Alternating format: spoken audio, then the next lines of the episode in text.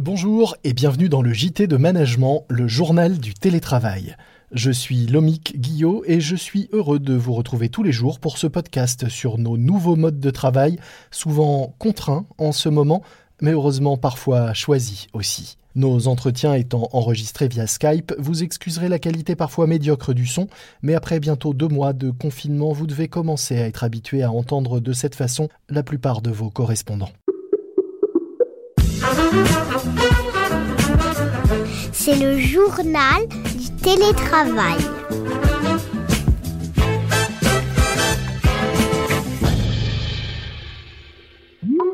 Aujourd'hui, je suis en ligne avec Olivier Brouran, PDG de Mantou. Mantou, c'est un cabinet de conseil en stratégie qui compte 7750 salariés dans 60 pays.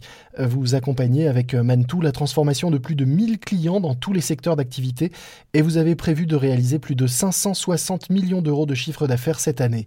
Bonjour Olivier. Bonjour. Alors que beaucoup de salariés découvrent le télétravail à l'occasion de cette crise, pour vous c'est un mode de fonctionnement habituel, hein, puisque vous êtes ce qu'on appelle une entreprise remote.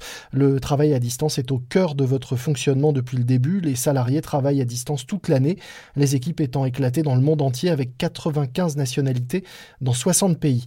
Euh, quelles sont les choses que vous avez apprises de ce travail à distance au fil des ans et qui pourraient aujourd'hui faciliter la vie et le quotidien de tous ces néo-télétravailleurs qui nous écoutent? Oui, vous avez raison on, est une entreprise remote par, euh, construction. C'est, ça fait à peu près 13 ans qu'on travaille comme ça. Ça a été euh, quelque chose qui est arrivé euh, un peu par accident au début. On avait prévu de créer un groupe international et donc il était pensé digital et cloud depuis le début, ce qui est une des clés.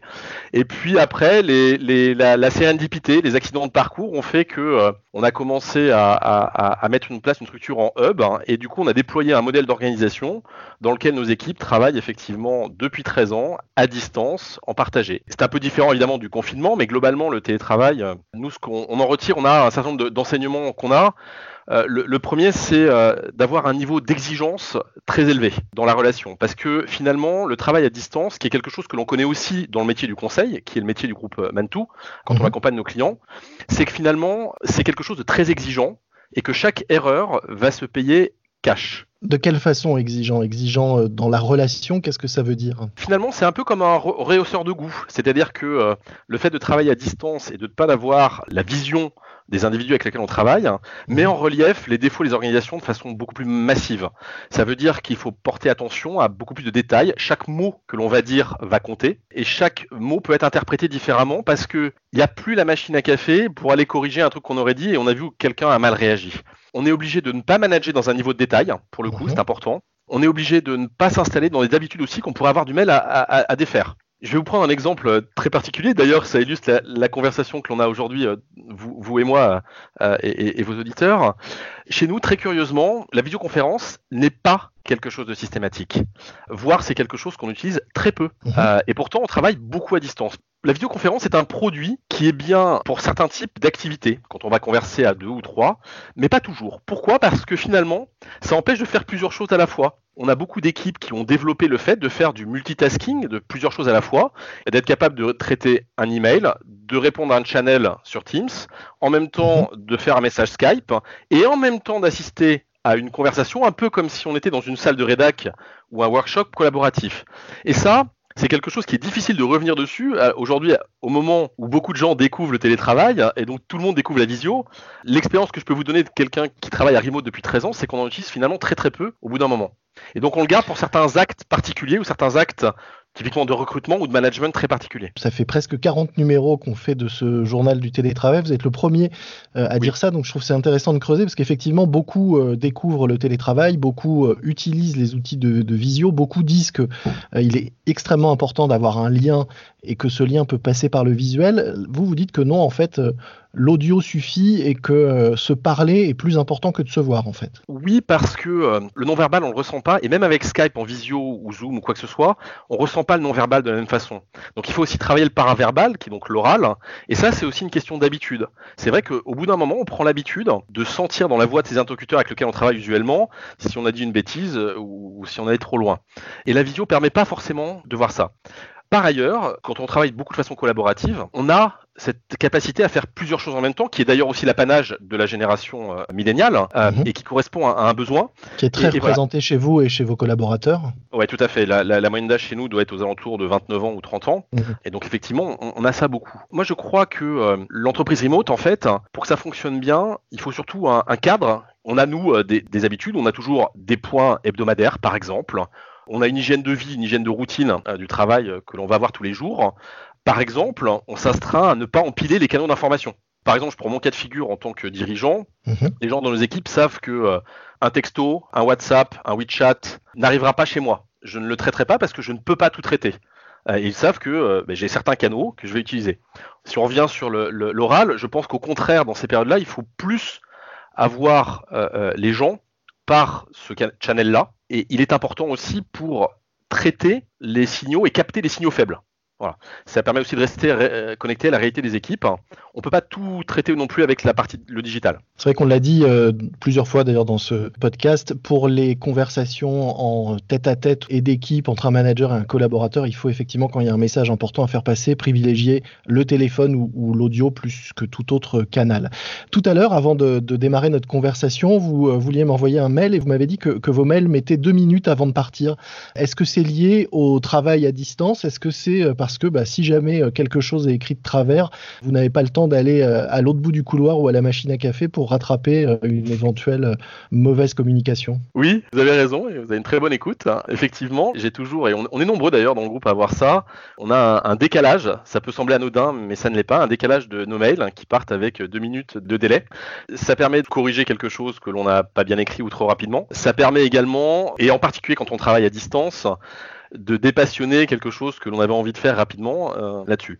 Et ça marche plutôt pas mal, et, je sais que euh, c'est une personne chez nous, euh, et je la remercie, Ileana, qui a eu cette initiative, qui a contaminé pas mal de personnes chez nous. Ça marche beaucoup. C'est un peu la version digitale de tourner cette fois sa langue dans sa bouche. C'est exactement ça. Est-ce que vous diriez, vous, que le succès du télétravail passe avant tout par de bons outils ou par un management adapté? Et si oui, lequel? Je dis si oui, lequel Parce que j'imagine que vous allez plutôt me dire que ça passe par un management euh, adapté. Oui, la, technologie, c'est un moyen. Pour moi, ce qui est déterminant dans, la culture d'une entreprise euh, remote, c'est la culture de l'entreprise, en fait. C'est la confiance qu'on va être capable de mettre au cœur de l'organisation. Parce que finalement, quand on arrive à mettre de la confiance, c'est ce qui va créer l'engagement des équipes, c'est ce qui permettra l'audace. Quand on a de l'audace, ben c'est comme ça qu'on va arriver à soulever des montagnes. Et finalement, c'est bien la raison d'être de l'entreprise qui va induire une culture qui elle-même va déterminer les outils qu'on va utiliser. Aujourd'hui, si on regarde ça euh, au sein du groupe Antou, les équipes dans, dans le monde partagent un ADN qui est commun, partagent des valeurs qui sont communes, partagent une culture qui est commune, on a une plateforme sociale dans le monde entier qui s'appelle WeShare, que l'on a euh, conçu nous-mêmes et que d'ailleurs on commercialise,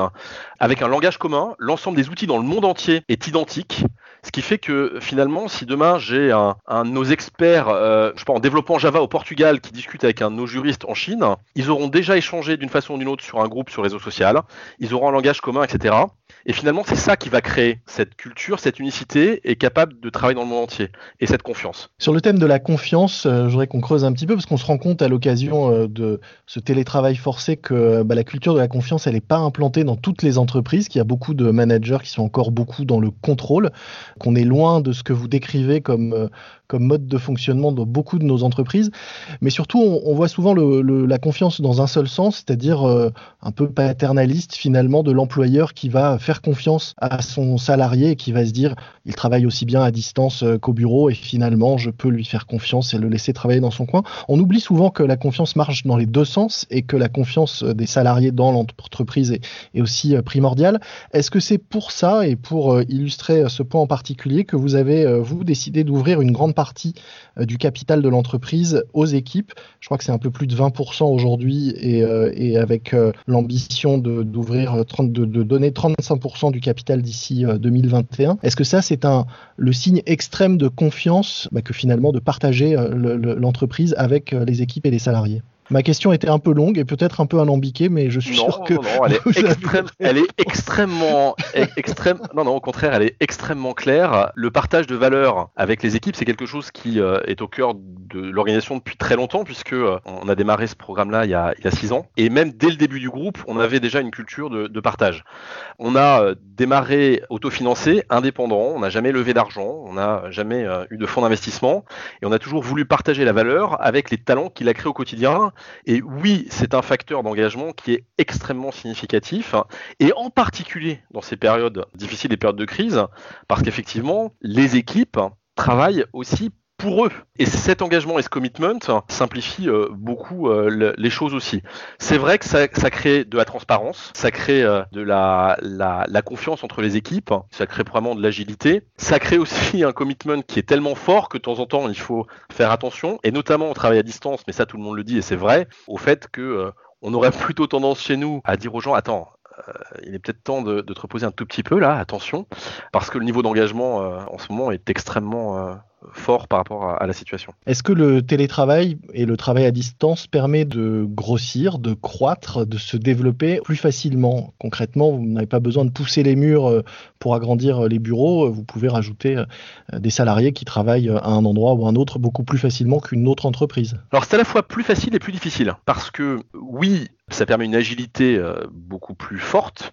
Ça permet aussi de répondre aux attentes aspirationnelles et générationnelles de mobilité qui sont bien plus marquées qu'avant. Et donc, on peut avoir des gens qui vont bouger de zone géographique sans pour autant perdre leur emploi ou leur capacité à, travailler au sein de l'organisation. En revanche, c'est quand même beaucoup plus complexe. Il faut, être honnête quand on fait du onboarding, c'est-à-dire quand on fait de l'intégration de quelqu'un de nouveau dans les équipes, le faire à distance, c'est extrêmement compliqué. Et l'expérience nous a montré qu'on ne peut pas s'affranchir d'avoir un management de proximité. C'est-à-dire que même dans les endroits où on va avoir une équipe, par exemple, je ne sais pas, prenons dans les équipes finances, on va mhm. avoir une personne qui va être en Colombie, une personne qui va être en France, une personne à l'île Maurice, une autre en Tunisie, une autre à Bucarest et qui vont travailler ensemble. Même si le manager de ces équipes peut être basé n'importe où dans le monde, il faut quand même que localement, dans les pays où on est, ce qu'on appelle nous les hubs, on ait un manager de proximité pour quand même répondre à un certain nombre d'attentes euh, mhm. sociales humaines. L'expérience nous a montré, nous, mais peut-être qu'encore une fois on se trompe, que le management à distance uniquement est quand même assez complexe. C'est pour ça que j'ai beaucoup de mal en ce qui me concerne à croire au modèle 100% remote. Et d'ailleurs, beaucoup d'entreprises qui l'ont fait en intégralité je pense notamment aux US quelques-unes, en général, on sont assez revenus en se rendant compte qu'il y avait un besoin quand même de sociabilisation et d'avoir un bureau. Donc oui, ça permet de scaler plus rapidement, c'est une certitude. Après, c'est aussi plus compliqué parce que ça va à l'encontre de la tendance naturelle des gens qui ont envie d'être à côté. Et donc, c'est un combat de tous les jours pour le coup. Une euh, dernière question. Euh, votre mantra, si on peut dire, c'est Tomorrow is human, demain est humain. Ce slogan date d'avant la crise, mais en quoi est-ce qu'il est plus que jamais d'actualité alors qu'on parle de plus en plus de la nécessité d'inventer euh, un autre monde ou un monde différent pour la suite qui s'annonce. Oui, vous avez raison, il est euh, plus que d'actualité parce qu'on croit, euh, nous fermement, que c'est la capacité à aller créer une communauté de talents, à leur donner le goût euh, de l'esprit d'entreprendre et puis à leur permettre d'avoir un impact qui demain fera une différence. Par ailleurs, on va affronter une crise économique qui est annoncée mais que l'on n'a pas encore vécu, ce qui est une des premières fois de l'histoire, qui sera probablement sans précédent. Et c'est bien par la capacité à capter des gens qui vont faire la différence que l'on va réussir le fait d'intégrer des gens, de leur donner le goût et la capacité à s'adapter aux situations, c'est ce qui permet à son organisation elle-même de se transformer en permanence. Souvent, les gens, euh, euh, nos clients nous parlent de transformation comme d'un phénomène euh, temporaire. En fait, c'est un phénomène permanent.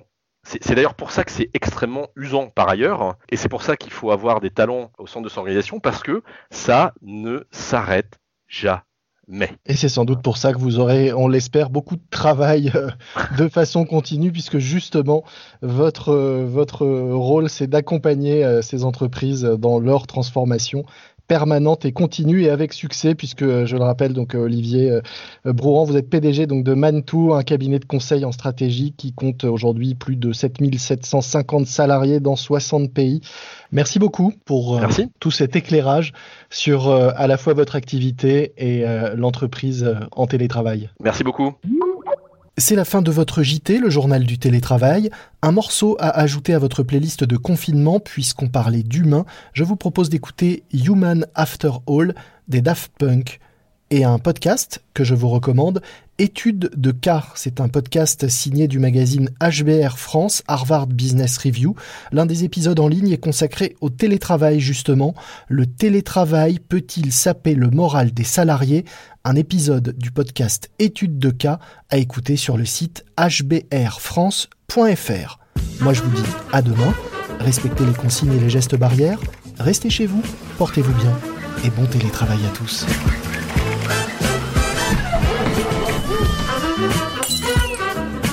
C'est le journal du télétravail.